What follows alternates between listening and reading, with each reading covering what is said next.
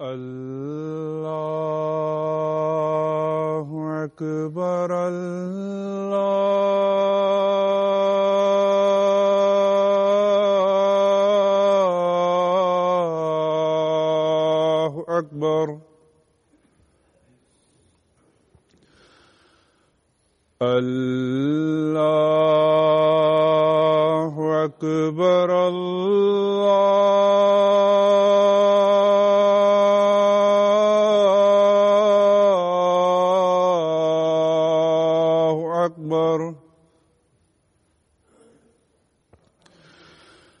أشهد أن لا إله إلا الله.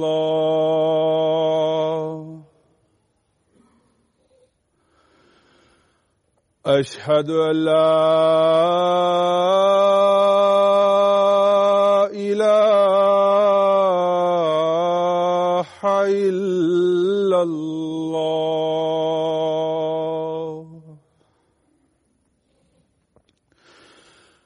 وأشهد أن محمد رسول الله.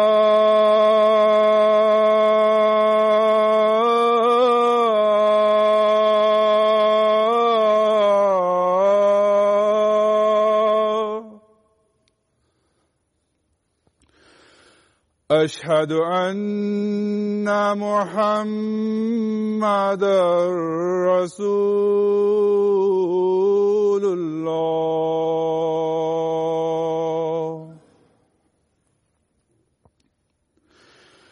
حي على السلام.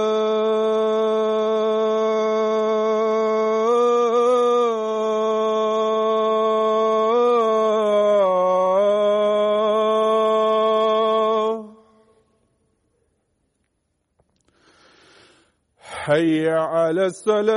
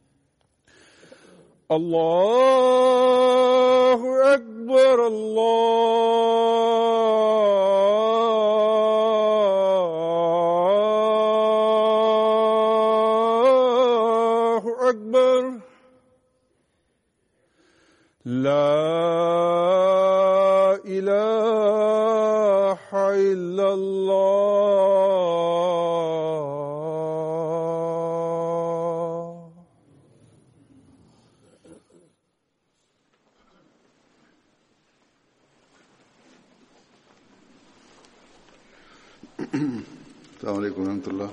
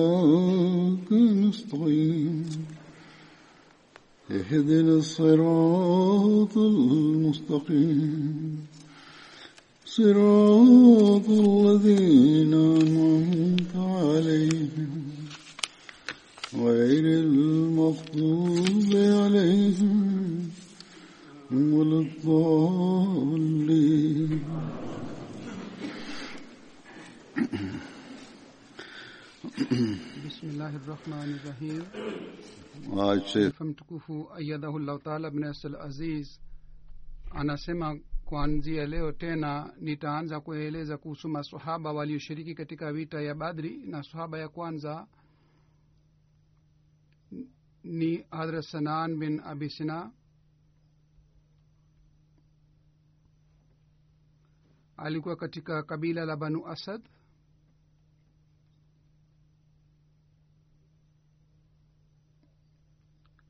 alishiriki katika vita ya badri na vita ya ohod na katika khandak pia alishiriki.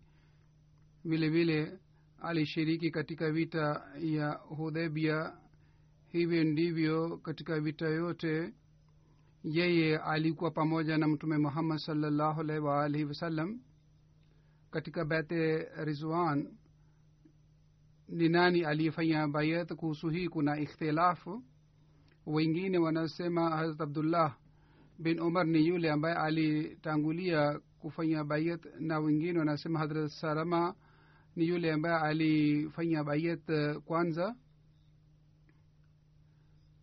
Lakini inasemwa hadrat sinan bin sinan ni yule ambaye alifanya bayat kwanza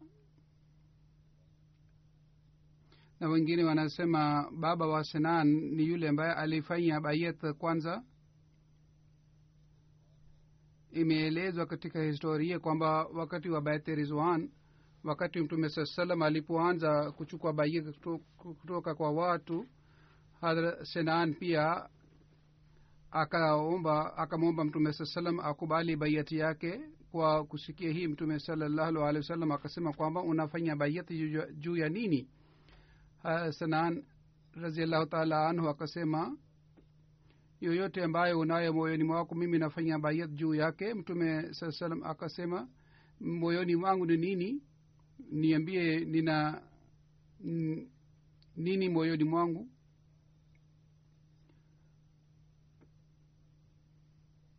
Masahaba wakasema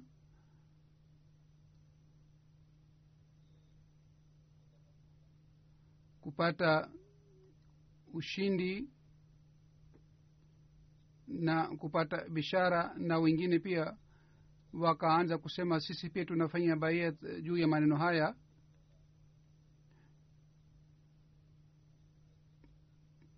Na wakasema sisi pia tunafanya baia juu ya maneno haya ya hadrat hadrat eh, sinan alikuwa katika masahaba waliohamia madina. Tulaha bin khalid alidai kuwa nabii. Hadrat sinan alimwandikia barua mtume saa salam kwamba yeye amedai kuwa nabii.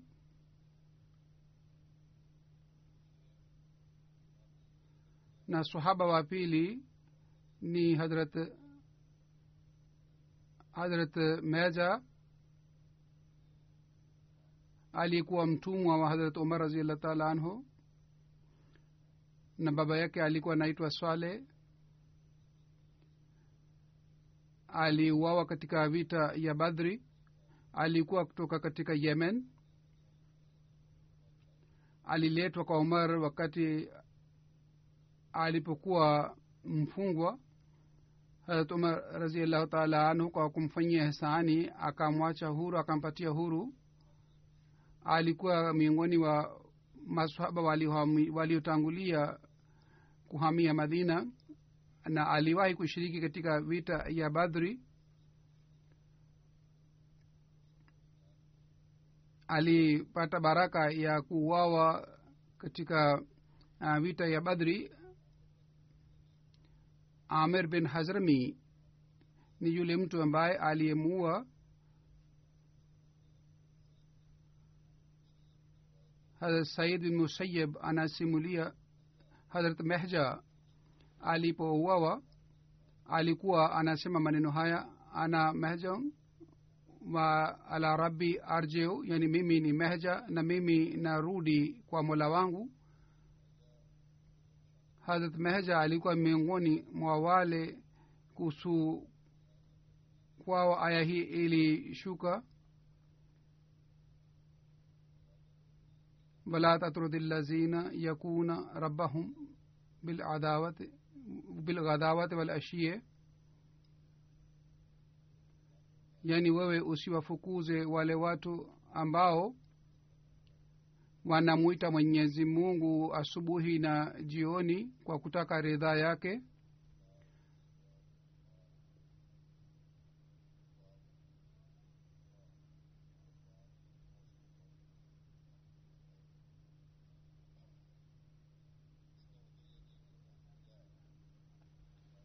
huzur anasema kwamba aya hii iliposhuka maana yake si hii kwamba nauzubillah mtume saa salam alikuwa akiwafukuza wanyonge na maskini.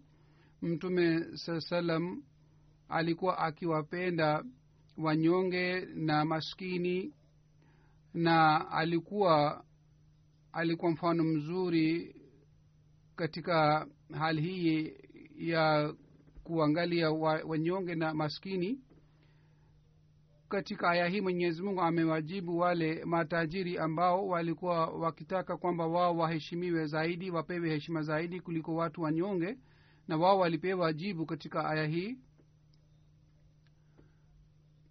Kwa sababu ya maoni yao haya mwenyezi mungu aliwaambia mimi nimeamuru mtume wangu kwamba watu wanyonge na maskini ambao wamezidi katika ibada hawa wanyonge wao wana heshima zaidi kuliko mali yenu na kuliko heshima ya familia yenu. Na mtume mwenyezi mungu anafanya sawa na amri ya mwenyezi mungu. Basi kutoka katika aya hii mwenyezi mungu aliwajibu wale matajiri ambao walikuwa wakidhani kwamba wao wana heshima zaidi kuliko hawa watu wanyonge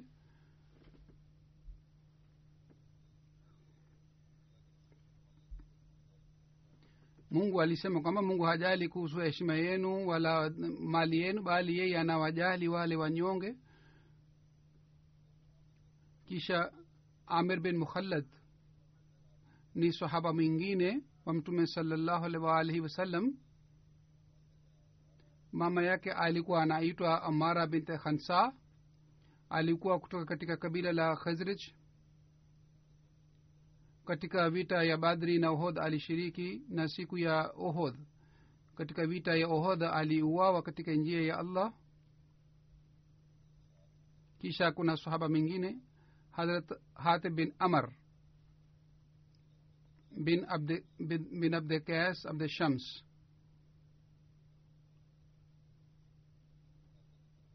Abu hatib ilikuwa lakabu yake. Alikuwa kutoka katika kabila la banu amar mama yake alikuwa naitwa asma binti haris na alikuwa katika kabila asha hadrat suhail bin amar salid bin amar alikuwa ndugu yake katika watoto wa hadrat hatim alikuwa amar bin hatim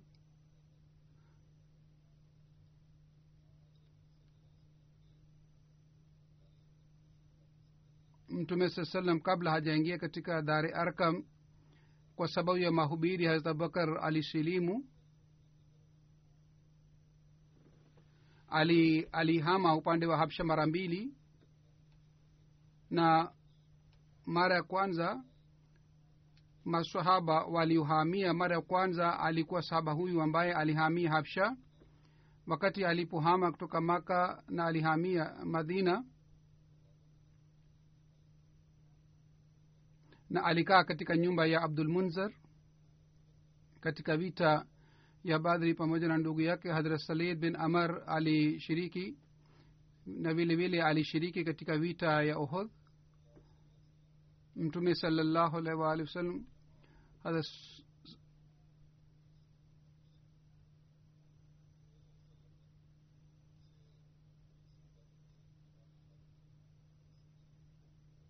hadrat soda aliolewa na mtume muhammad saa sallam na alileta ujumbe wa mposa hadrat salid aliyekuwa ndugu wa huyu sahaba. Maelezo ya harusi hii ni ni hivi iliyoelezwa katika tabkatul kubra. Mume wa hadrat soda hadrat sakran bin amr alikuwa ndugu wa hati bin amr yeye alifariki katika maka wakati eda yake ilipotimia yani eda ya soda ilipotimia mtume salallahu alih walih wasallam alituma ujumbe wa mposa. Hadrat soda akasema mimi nitafanya sawa na amri yako mtume salallahu alih waalihi wasallam akasema uteue mtu yeyote kutoka katika taifa lako ili yeye afanye mpango wa harusi. Kwa hiyo harat hat bin amar aliteuliwa kwa ajili ya kazi hii. Kwa hiyo yeye alishughulikia harusi hii. Hadrat soda baada ya khadija alikuwa mke wa pili aliyeolewa na mtume muhammad salllahu alaihi waalihi wasallam katika bete rizwan iliyotokea katika hudhaibia pia hadrat hatib alikuwepo. Kisha abu huzaima ni sahaba mwingine wa mtume muhammad salllahu alih waalihi wasallam abu huzaima bin aus. Mama yake alikuwa anaitwa amra.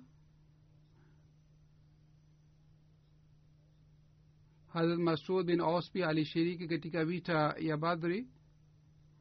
Katika vita ya badri ohod na khandak pamoja na vita vita hizi alishiriki katika vita yote pamoja na mtume saa salam na wakati wa harat usman katika uhalifa wake alifariki. Kisha kuna saba mwingine aitwaye hadrat tamim.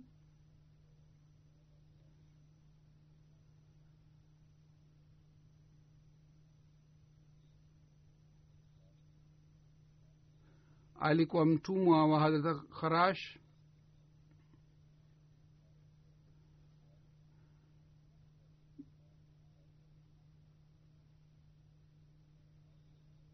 mtume salallahu alehi waalihi wasallam kati yake na kati ya khubab bin utba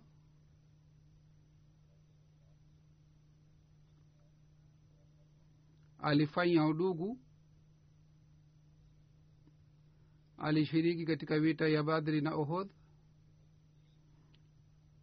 kisha ni hadrat munzir bin kudama sahaba mwingine wa mtume salallahu alaihi waalihi wasallam hadrat munzir bin kudama alikuwa katika kabila la banu ghanam.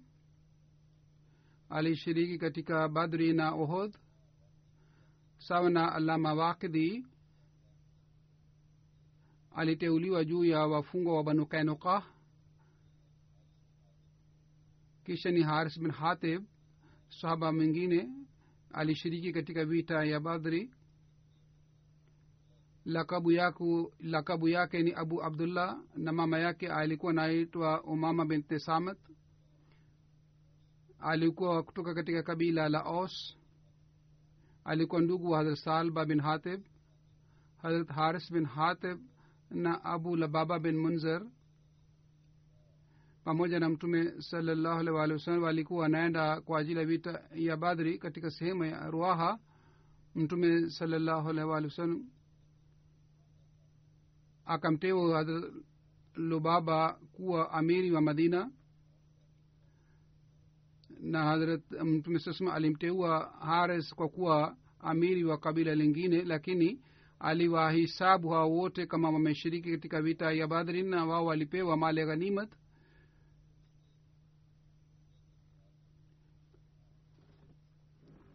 Huyu alishiriki katika vita ya badri na ohod na vilevile katika bete rizwan yeye alitoka kwa ajili ya vita ya badri na nia yake ilikuwa hii kwamba ashiriki katika vita ya badri lakini yeye alirudishwa na mtume sasema alimteua kuwa amiri wa kabila fulani lakini mtume sasema alimhisabu pamoja na wale masahaba walioshiriki katika vita ya badri.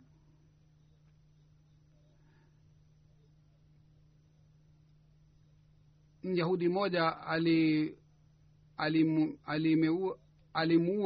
hadrat haris?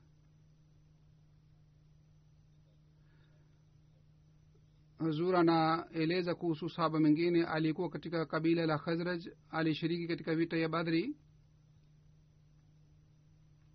Alikuwa baba wa hadrat haris. Hazrat saliba bin zaid lakabu yake ilikuwa al, aljiz na aipewa lakabu hii kwa sababu ya kuwa kuwa mtu mwenye nguvu sana. Alipewa lakabu hii kwa sababu ya hii kwamba alikuwa na na adhma yeye alikuwa na mwili mwenye nguvu sana na moyo mzuri. Zaidi ya hii habari haipatikani kuhusu salma harat ukba bin wahab ni sahaba mwingine harat ukba bin wahab.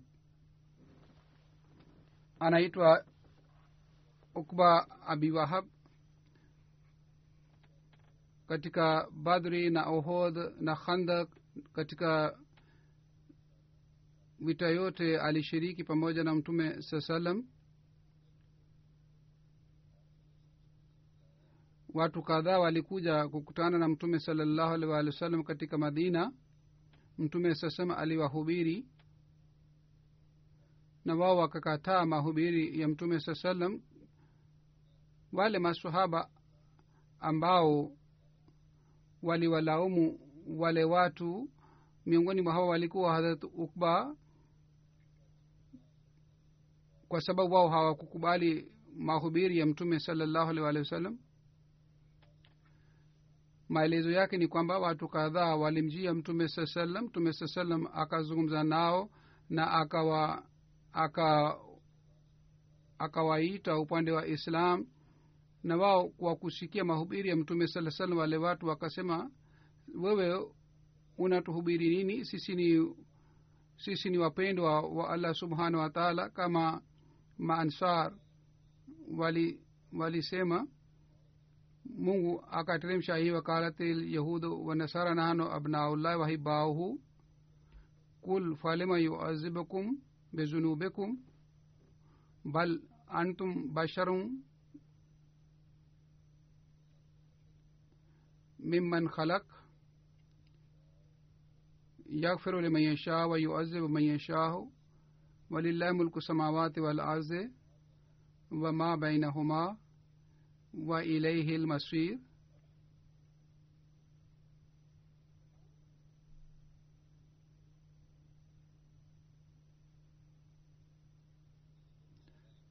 mayahudi na wa wakasema sisi ni watoto wa mungu na sisi ni wapendwa wake. Uwaambie kama ni hii kwa nini mungu anawaadhibu kwa sababu ya dhambi yenu? Bali nyinyi ni miongoni mwa wale ambao waliumbwa na mungu. Nyinyi ni, ni watu na mungu anamsamehe amtakaye na anamwadhibu amtakaye na ufalme wa mbingu na ardhi ni ya mwenyezi mungu na watu wote watarejea kwake.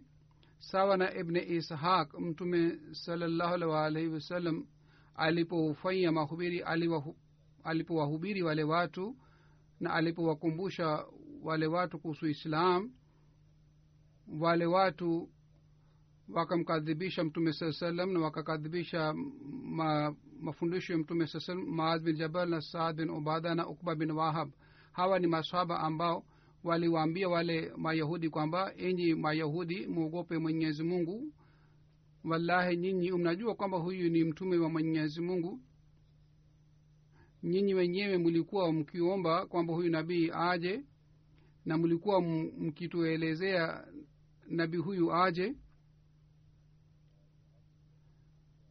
wahab bin yahuza na mwenzake mwingine wakasema kwamba sisi hatukusema hivi wala hakuna kitabu chochote kilichoteremka baada ya musa alah salam wala mungu hatateremsha kitabu kingine chochote wala mungu hakutuma nabii mwingine yeyote baada ya musa alah salatu wassalam. Yaani wao wakakataa kwamba walikuwa wakisema hivi na walikataa bishara zote za bibilia hazur anasema hii ndiyo ni hali ya maulamaa wa kiislamu ambao wanamkataa sainam alahi salatu wassalam.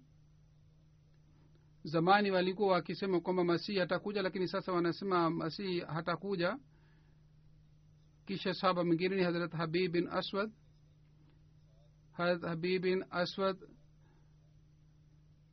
alikuwa mtumwa aliyepewa huru alikuwa hana watoto. Alikuwa anajulikana kwa jina la khubapia pia kisha hadrat usema ansari ni sahaba mwingine. Hadrat usema alikuwa katika kabila banu ashja. Katika badr ohod na vile vile katika vita yote alishiriki pamoja na mtume salallahu alaihi waalihi wasallam.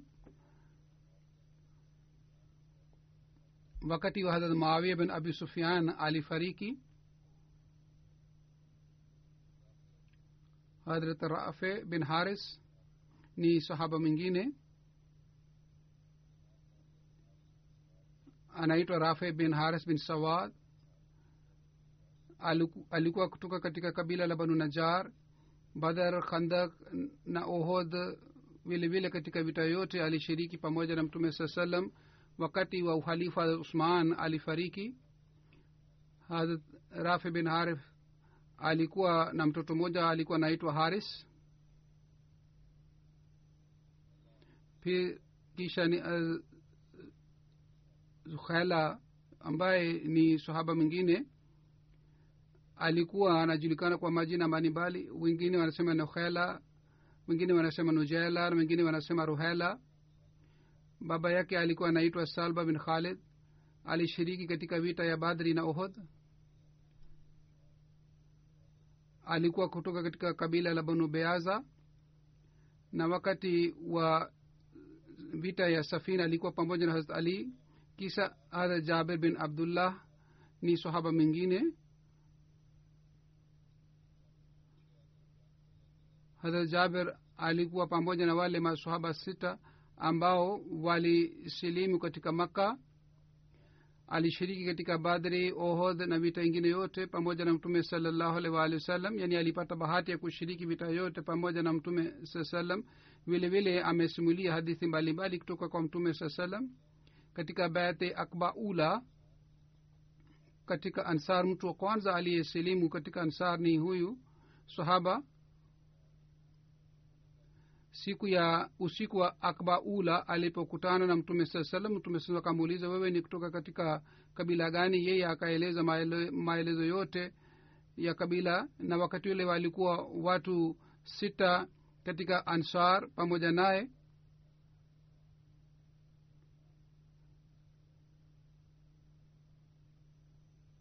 Walikuwa sita maansar na huyu alikuwa mmoja wao hawa wote walisilimu wakati waliporudi madina. Baada ya kurudi madina wakawaambia wenyeji wa madina kuhusu mtume muhammad salllahu alih walih wa sallam. Hadrat sabit bin akram ni sahaba mwingine. Nataka kueleza habari yake pia. Alikuwa alikuwa miongoni mwa wale walioshiriki katika vita ya badri alishiriki badri na vile alishiriki pamoja na mtume salallahu alih walih wa sallam katika vita yote. Mtume sasema alipohamia madina asbin adi akatoa nyumba yake kwamba kule msikiti ijengwe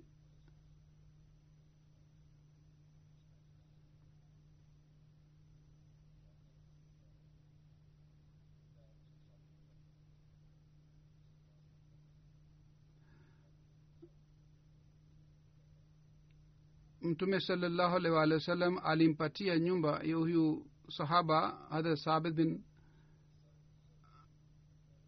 hadrat sabit. Na nyumba ile ilikuwa karibu na msikiti. Huenda watu walikuwa wakiswali katika nyumba ile uzuri anasema wale ambao wamefanya tafsiri naona wamekosea. Wao wasifanye tafsiri wasifasiri kama watoto wanafasiri. Wanatakiwa wao waangalifu sana. Baada ya kuwawa kwa hadhra abdullah bin rawaha hadhrat sabit bin akram alipewa bendera na akasema enyi waislamu muteue mtu mmoja miongoni mwenu awe kiongozi wenu. Watu wakasema sisi tunataka wewe uwe kiongozi wetu. Akasema mi siwezi kufanya hivi. Kwa hiyo watu wakamteua wakamchagua Hazrat khalid bin walid kuwa kiongozi wao. Na habari hii inapatikana katika ibn hisham. Katika historia inapatikana wakati wa vita ya maota wakati makafiri walipoona waislamu na kwa kuona idadi ya waislamu wakadhani kwamba wao hawawezi kupigana na waislamu. Harat abu hurara raziallahu taala anhu anasimulia alishiriki katika vita ya mauta maadui walipokuja karibu nasi tukaona kwamba wao katika idadi ni wengi sana. Sisi hatuwezi kupigana nao hakuna mtu yeyote ambaye anaweza kupigana nao. Yani idadi yao ili kubwa sana hadrat sabit bin akram akaniambia kwamba hali yako inaonekana kwamba wewe umeona watu wengi sana kundi la watu wengi sana. Mimi nikasema ndiyo ni kweli. Kwa kusikia hii hadrat sabit akasema je wewe hukushiriki pamoja nasi katika vita ya badri? Kule sisi tulikuwa wachache na kule hatukupata ushindi kwa sababu ya kuwa watu wengi sana. Tulipata ushindi kwa fadhila na mwenye, za, kwa fadhila na baraka za mwenyezi mungu hadrat sabit pamoja na hadrat khalid alienda kupigana na wale watu walioritadi wao walipokuwa ikiwa hawasikii sau, sauti adhan walikuwa wakiwashambulia na walipokuwa wakisikia sauti ya adhan walikuwa hawashambulii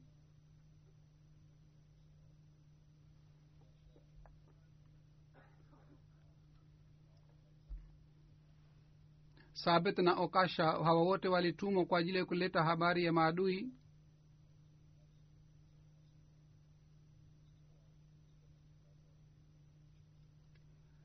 Na hawa wote wawili walipambana na maadui wawili.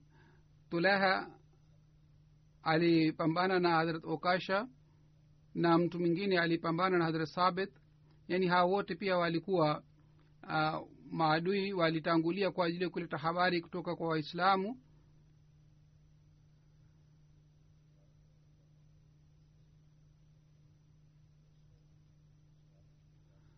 Abu wakid anasema sisi tulikuwa tunatangulia.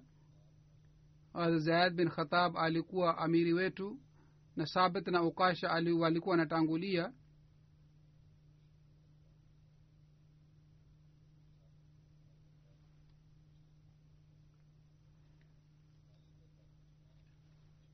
hadrat khalid na waislamu wengine walikuwa nyuma. Tuliendelea kusimama karibu na maiti ya sabit na ukasha. Hadrat khalid alipokuja baadaye hawa wote walizikwa katika katika mawazi yao jinsi walipouawa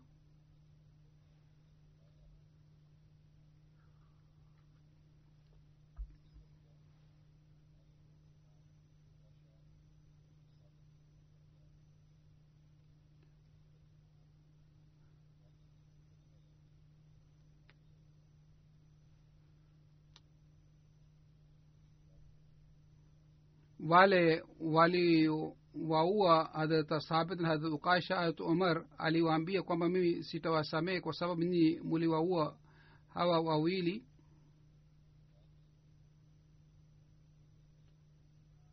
Muhammad bin umar anasema hadrat sabit aliuawa na tuleha katika hijiria kumi na mbili. Kisha hadrat salma bin salama ni sahaba mwingine alikuwa ansari. Wakati mtume saa habari hii ilipofika madina kwamba mtume saa salam amedai kwa nabii alikuwa miongoni mwa wale watu waliotangulia kupokea mtume salallahu alaihi waalihi wasallam katika bati ukba aula na sania alishiriki. Vile vile alishiriki vita yote pamoja na mtume muhammad salallahu alaihi waalihi wasallam harat umar radiallahu taala anhu wakati alipokuwa halifa alimteua kuwa amiri wa yamama. Umar bin katada anasema mtume salallahu alaihi waalihi wasallam katika salama bin salama na sahaba mwingine alifanya udugu. Na riwaya ingine ni kwamba zubair bin awam na salama bin salama walikuwa ndugu wakati alihambia madina yeye mwenyewe anaeleza habari ya utoto wake kwamba nilipokuwa mtoto na nilikuwa nimekaa pamoja na watu wa familia myahudi mmoja mtaalamu akaja pale na akaanza kueleza habari ya kiama na habari ya pepo na moto na akasema kwamba washirikina wataenda motoni na watu wa familia yake kwa sababu walikuwa washirikina walikuwa hawaelewi kwamba baada ya kufa mtu atafufuliwa tena. Na wale watu wa famili wakamuuliza kwamba je watu tena watapata uhai baada ya kufa kwao? Kwa sababu walikuwa hawaamini kwamba baada ya kufa watu watafufuliwa. Na wao wakauliza kwamba je itatokea hivi? Yule myahudi akasema ndiyo. Na wakasema alama yake ni nini? Yeye akaashiria upande wa maka na yemen akasema upande huu nabii mmoja atakuja wale wakamuuliza huyu nabii atakuja lini? Akasema akaniashiria wakati ule mimi nilikuwa mtoto mdogo wakati aka akasema ikiwa huyu mtoto anapata umri mrefu lazima huyu atamwona huyu nabii ambaye atakuja baadaye. Anasema baada ya tukio hili miaka kadhaa ilipita sisi tulapa, tulipata habari kwamba mtume muhammad saa salam amedai kuwa nabii. Kwa hiyo sisi sote tuka tukampokea wakati yule yule myahudi pia bado alikuwa hai lakini yeye kwa sababu ya husuda hakumpokea mtume salallahu alih walih wa sallam.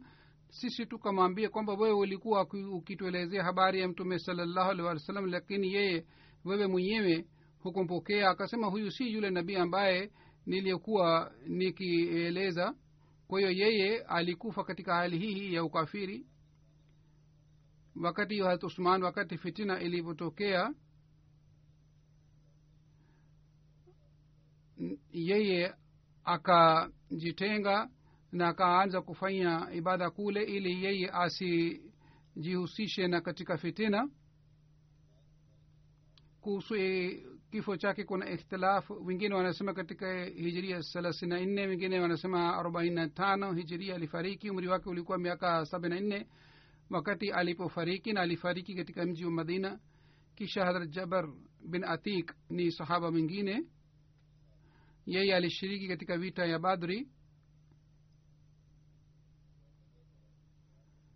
Alishiriki vita yote pamoja na mtume salallahu alaihi waalihi wasallam ali aliishi madina mpaka mtume muhammad saa salam alipofariki.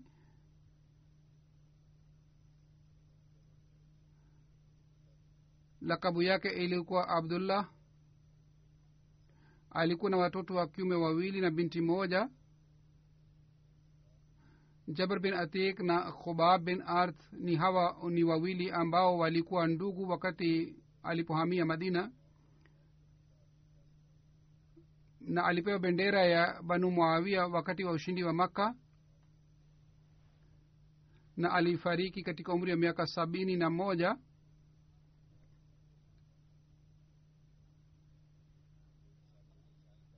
hadrat sabit bin saliba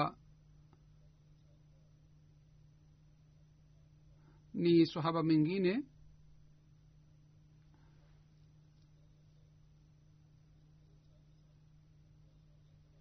alishiriki katika akbasani pamoja na masahaba sabini alikuwa pamoja na mtume muhammad salllahu alih wa sallam katika vita zote na katika vita taif alifariki.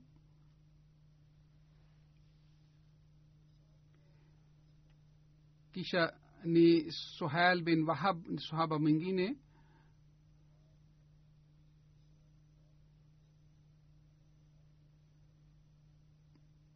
Jina lake lilikuwa suhail bin rabia. Mama yake alikuwa anaitwa dad lakini alikuwa anaitwa bedha alikuwa anayejulikana kwa jina la ibne bedha katika vitabu jina lake linapatikana suhal bin bedha na alikuwa kutoka katika kabila la banu faher alisilimu mwanzoni na baada ya kusilimu alihamia habsha na alikaa kule kwa miaka mingi sana wakati islam ilipoenea akarudi tena maka kisha alihamia madina pamoja na pamoja naye safwan pia ndugu yake safwan pia alishiriki katika vita ya badri. Wakati aliposhiriki katika vita ya badri umri wake ulikuwa miaka thelathini na nne. Alikuwa pamoja na mtume salallahu alaihi waalihi wasallam katika vita zote ndugu yake tatu aitwaye sahel alikuwa pamoja na washirikina katika vita ya badri. Alama al hajar askalani anaandika kwamba sahel alisilimu katika makka lakini yeye hakudhihirisha kwamba amesilimu.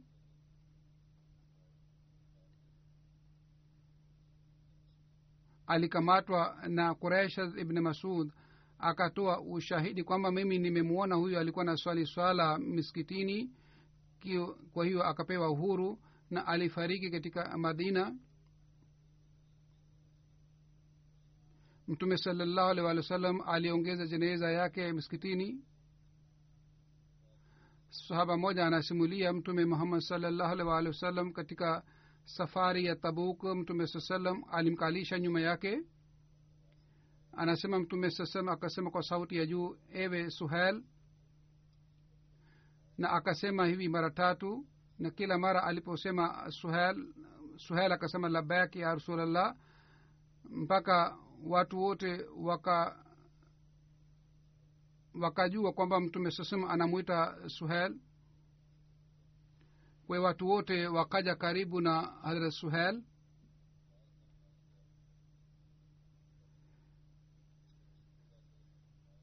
watu walipokuja pale karibu mtume sasema wakasema yeyote anayesema hakuna abudu abudiwaye isipokuwa mwenyezi mungu. Na yeye ni peke yake na hana mshirika. Basi mungu ataharamisha moto juu ya yule mtu ambaye anatamka shahada hii.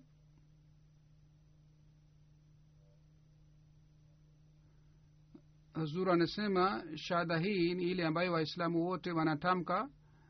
Na hii ndiyo ni alama ya kuwa mwislamu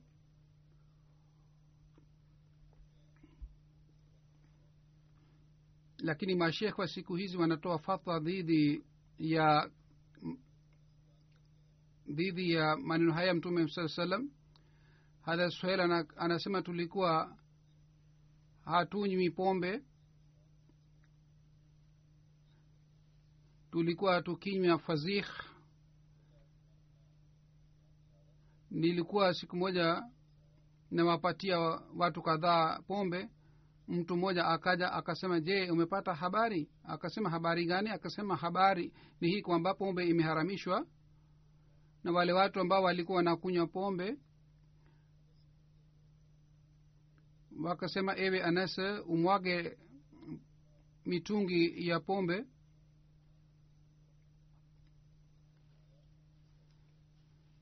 na anasema baada ya kupata habari hii sisi hatukuzungumza hata kuhusu pombe.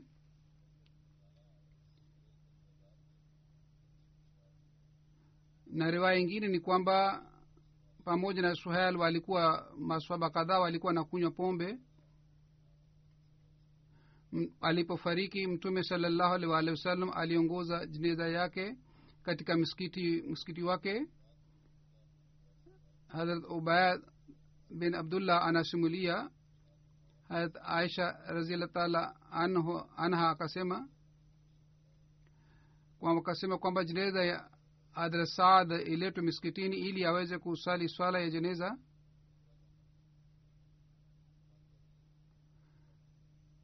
watu wakasema kwamba unasema nini harat aisha akasema kwamba watu wanasahau haraka sana mtume salallahu alaihi waalihi wasallam aliongeza juneza ya hadrat suhail bin bedha msikitini. Na watu walikuwa wanafikiria kwamba jeneza ya saad iswaliwe uwanjani lakini aisha akasema kwamba jeneza ya suhail pia iliswaliwa msikitini. Hadrat tufail ni swaba mwingine.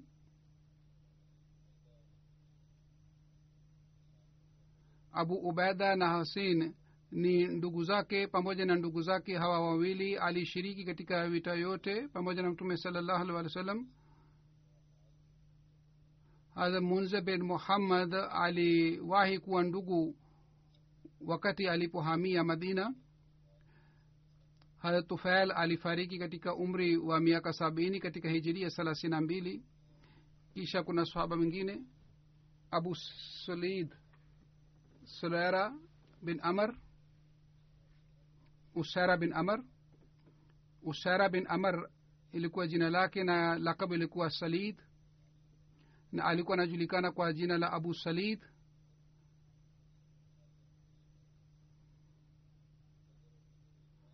Aliwahi kushiriki katika vita yote pamoja na mtume salallahu alaihi waalihi wasallam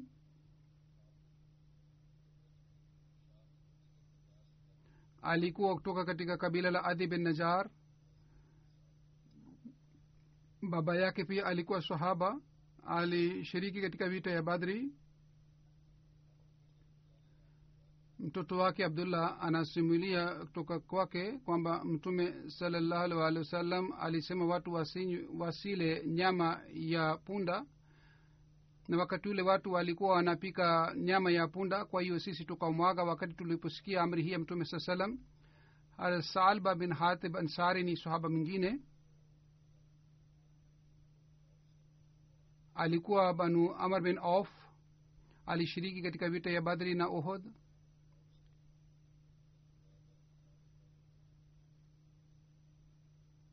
alipata bahati ya kushiriki katika vita ya badri na ohod na vile vile inapatikana katika riwaya ingine kwamba alishiriki katika vita ingine pia. Harat umama bahli anasimulia salba bin hatib ansari alimjia mtume salallahu alaihi waalihi na akasema ewe mtume mwenyezi mungu niombee mungu anipatie mali mtume saa salam kwa kusikia swali hili akasema kwamba anasikitika kwamba ni watu ni wachache ambao wanamshukuru mungu na hawawezi kuangalia vizuri mahali. Kwa hiyo yeye mtume sasa hakumwombea. Baada tena huyo akaja na akamwomba mtume sasa kwamba amwombee ili apate mahali mtume salallahu alih wa sallam akasema je kwa ajili yangu mfano wako haito, hautoshi unaomba nikuombe upate mali? Akasema wallahi. Mtume sasa akasema wallahi ikiwa naamuru mlima uwe dhahabu basi mlima utakuwa sawa na amri yangu lakini mimi sifanyi hivi. Mara ya tatu huyu sahaba akamjia mtume saa salam tena na akamwomba yeye amwombee na akasema kwamba uniombee nipate mali.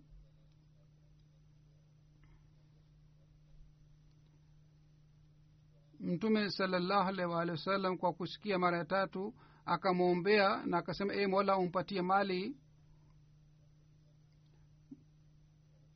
anayesumulia hadisi kwamba wakati alipokuja kwa mtume saa salam alikuwa na mbuzi kadhaa lakini baada ya maombi ya mtume saa salam mbuzi zake waliongezeka sana kama wadudu.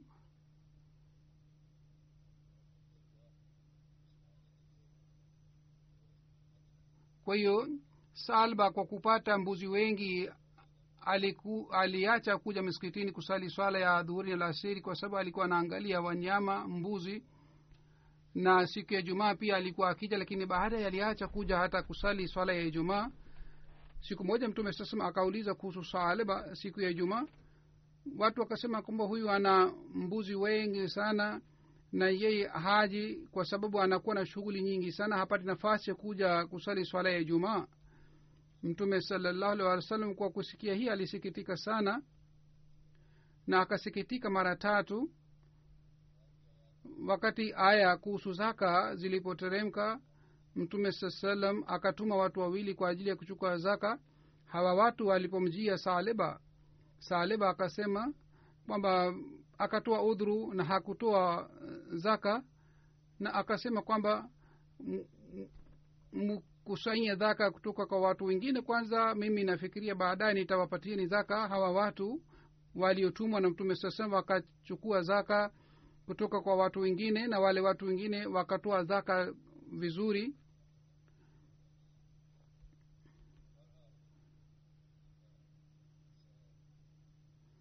Zur anasema kwamba riwaya hii ni ndefu sana. Hatimaye ni hivi kwamba huyu saleba hakutoa zaka na wale watu ambao walitumwa wali na mtume saa salam waliporudi madina wakamwambia mtume salallah salam kwamba salib amekataa kutoa zaka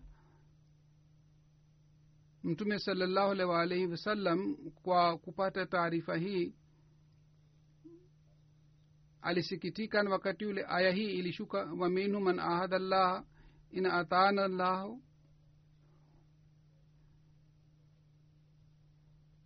ni aya ya sura toba sabini na saba sabini na tano hadi sabini na saba.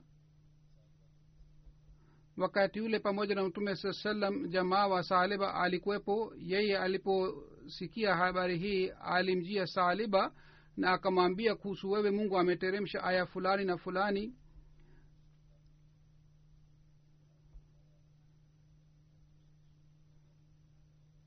saliba akamjia mtume saa salam akasema tafadhali ipokee zaka. Mtume saa akasema mimi siwezi kukupokea zaka kutoka kwako. Baadaye wakati abubakar akaleta zaka abubakar pia hakukubali zaka. Wakati umar akaja na akaleta zaka yeye pia hakukubali zaka yake. Na ye akasema kwa sababu mtume sasam hakukubali zaka yako mimi pia sitakubali zaka kisha harat usman alipokuwa halifa akamjia na akasema tafadhali pokea zaka yangu, lakini yeye pia hakukubali zaka yake. Na wakati wa uhalifa usman alifariki. Hazur anasema kwamba tukio hili upande mmoja inaeleza kwamba masahaba walishiriki katika vita ya badri wataenda peponi. Lakini upande mwingine kuna riwaya kuhusu yeye kwamba yeye alikataa kutoa zaka mimi nilipata wazo moyoni mwangu kwamba kwa nini ha, hali hii imepatikana. Inaonekana kwamba riwaya hii si sahihi labda riwaya hii ni kuhusu sahaba mwingine. Alama ibni hajar askalani ameeleza tukio hili. Yeye pia katika ushauri wake amesema ikiwa tukio hili linathibitika kwamba yeye alikataa kutoa zaka yali yeye alikataa kutoa zaka. Basi katika hali hii hatuwezi kusema kwamba tukio hili ni kuhusu hadha kwa sababu huyu sahaba ni yule ambaye alishiriki katika vita ya badri na wale masahaba walioshiriki katika vita ya badri. Mungu amesema kwamba mungu amewasamehe. Kwa hiyo wale watu wale maswafa hawawezi kuwa na unafiki. Alama ibni hajar askalani anasema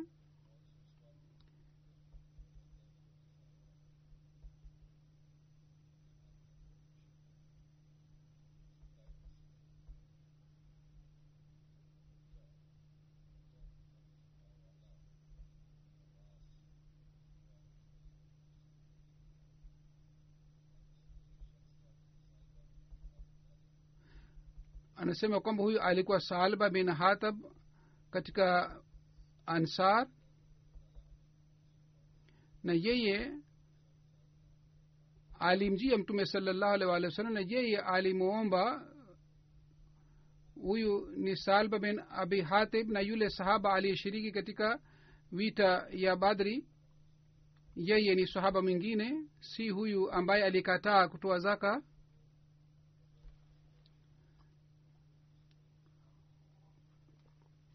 kwa sababu mtume salallahu alih walih sallam alisema wale ambao wameshiriki katika vita ya badri na uhod hawataenda motoni. Vile vile mwenyezi mungu amesema wale maswaba walioshiriki katika vita ya badri mungu amesema sasa mimi nimewasameheni. Basi mtu ambaye alikuwa amepata amepata sifa hii kutoka kwa mwenyezi mungu namna gani anaweza kuwa na unafiki moyoni mwake? Namna gani ataenda motoni kisha ibni hajar anasema kwamba namna gani um, aya inaweza kushuka kuhusu sahaba yule ambaye alishiriki katika vita ya badri. Kwa hiyo hii inathibitisha kwamba huyu saliba alikuwa mtu mwingine si yule saliba ambaye alishiriki katika vita ya badri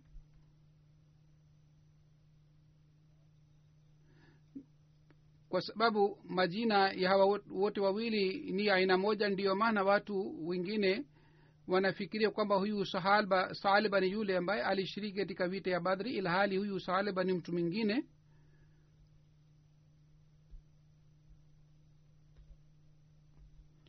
Huzur anasema kwamba hatuwezi kufikiria kuhusu masahaba walishiriki katika vita ya badri kwamba wao wanaweza kufanya kitendo cha aina hii kwamba wanakataa kutoa zaka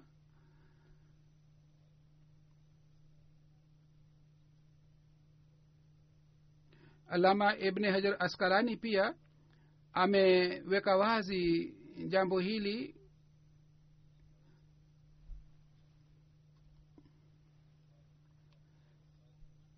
kisha hadrat saad bin usman ni sahaba mwingine wa mtume salallahu alih waalihi wasallam na wengine wanasema jina lake ni said bin usman alishiriki katika vita ya badri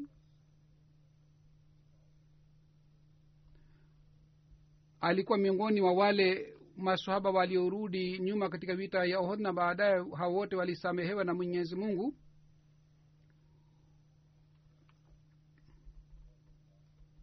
Siku moja mtume sasam alikuwa katika sehemu ya hara na sehemu ile ilikuwa sehemu ya huyu sahaba na kule alimwacha mtoto wake ili aangalie sehemu ile. Baada yani mtoto wake hakuweza kumtambua mtume saa salam baada ya hadhrat saad alipokuja. Ye mtoto wake akasema mtu fulani alikuja alikuwa na maumbile ya aina hii. Hadhrat saad akasema huyu aliyekuja alikuwa mtume muhammad salllahu alih walih wasallam. Basi wewe uende na tafadhali ukutane na mtume saa salam kwa hiyo yeye akamjia mtume saa salam na mtume salam akaweka mkono wake juu ya kichwa chake na akamwombea kisha ni sahaba mwingine harat amir bin umaya alishiriki katika vita ya badri na vita ya ohod alikuwa kutoka katika kabila adhi bin najar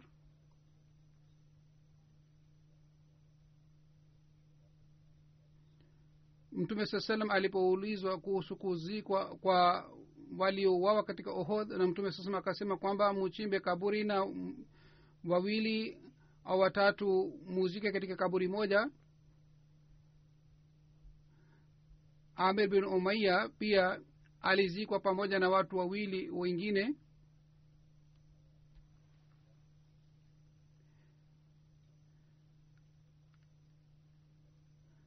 Harat amar bin abi sarha ni sahaba mwingine.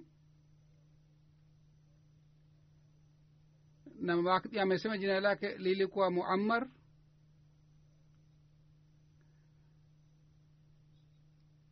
Abu said ilikuwa lakabu yake. Wakati wa hadrat usman raziallahu taala anhu alifariki ndugu yake wahab alikuwa miongoni mwa wale waliohamia habsha alishiriki katika vita yote pamoja na mtume muhammad salllahu alih waalihi wasallam. Yeye alikuwa hana watoto.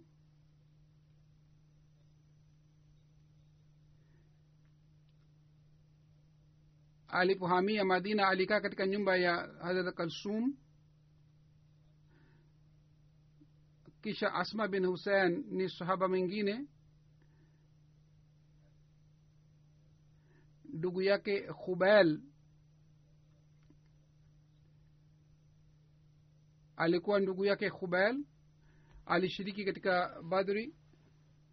Wengine wanasema hakushiriki katika badri lakini wengine wanasema alishiriki badri. Khalifa bin adi ni swaba mwingine. Kuhusu jina lake kuna ikhtilafu. Wengine wanasema ni khalifa bin adi na wengine wanasema ni hudhafa bin adi alishiriki katika vita ya badri na uhud?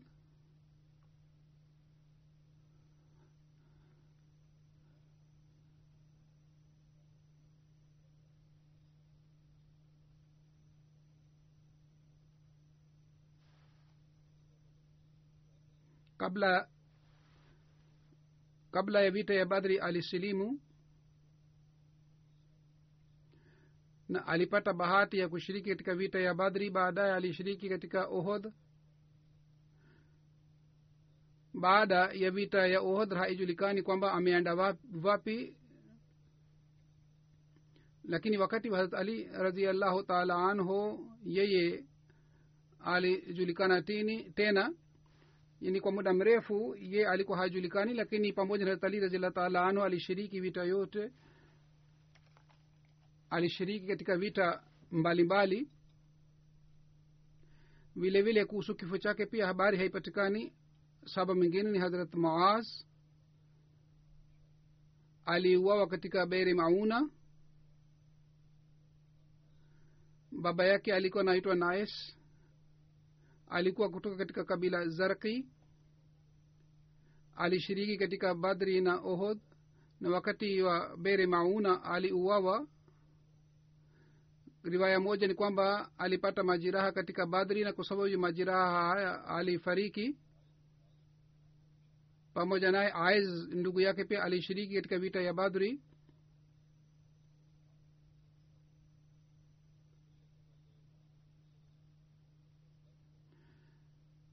Baada ya tukio la sulah hudhabia ngamia ya mtume saa salam walipohamiwa na maadui na walichukua ngamia ya mtume saa salam na mtume saa salam alipopata taarifa ya habari hii mtume salallahu alih wa sallam alituma masahaba wanane. Miongoni mwa masahaba wanane hazrat muaz pia alikuwepo. Abu ayash pia alikuwa pamoja nao.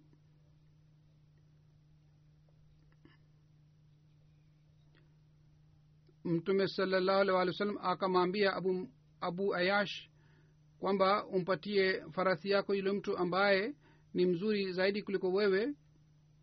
Akasema mimi ni mzuri zaidi kuliko watu wote. Kwa yeye akaanguka katika farasi na akasikitika kwamba mtume sasema alikuwa anamwambia yeye ampatie farasi yake mtu mwingine ambaye ni mjuzi zaidi kuliko yeye. Lakini mimi nilisema mimi ni mjuzi zaidi kwa sababu hii. Yeye alianguka katika farasi yake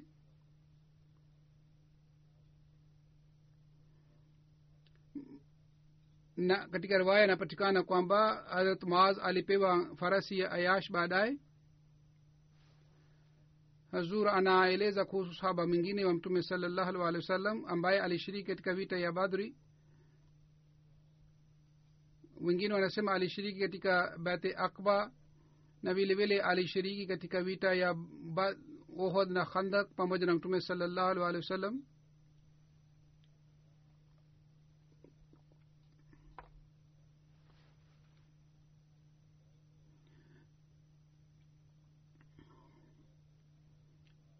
hadrat saad bin zaid alimpatia mtume salallahu alih walih wasallam upanga wa najrani. Na mtume salallahu alih walih wasallam alimpatia upanga huu huyu sahaba na akasema kwa kutumia upanga huu upigane na watu kwa, kwa ajili ya mwenyezi mungu. Na akamsihi kwamba usishiriki katika fitina na ufisadi. Huzur anasema kwamba mwenyezi mungu ajalie waislamu waweze kufuata nasahi ya mtume saa salam ili amani ipatikane duniani. Mwenyezi mungu aendelee kupandisha madaraja ya maswaba hawa wote wa mtume saa salam. Na mwenyezi mungu atujalie sisi pia tufanye mema na tuweze kujitolea na sisi tuweze kuishi maisha yetu kwa ikhilasi sana. Amin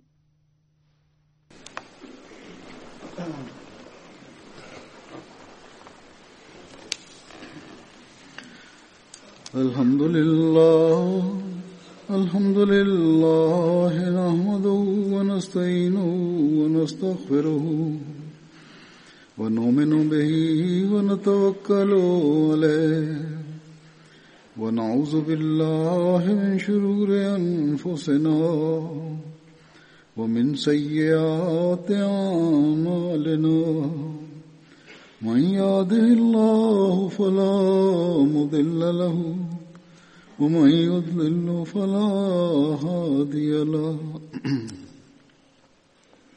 ونشهد أن لا إله إلا الله. ونشهد أن محمدا عبده ورسوله. عباد الله رحمكم الله.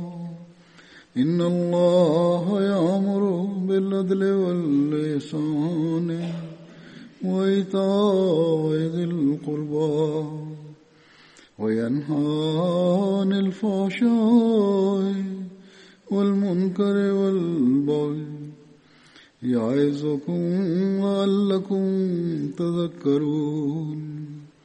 اذكروا الله يذكركم وادعوه يستجب لكم ولذكر الله أكبر.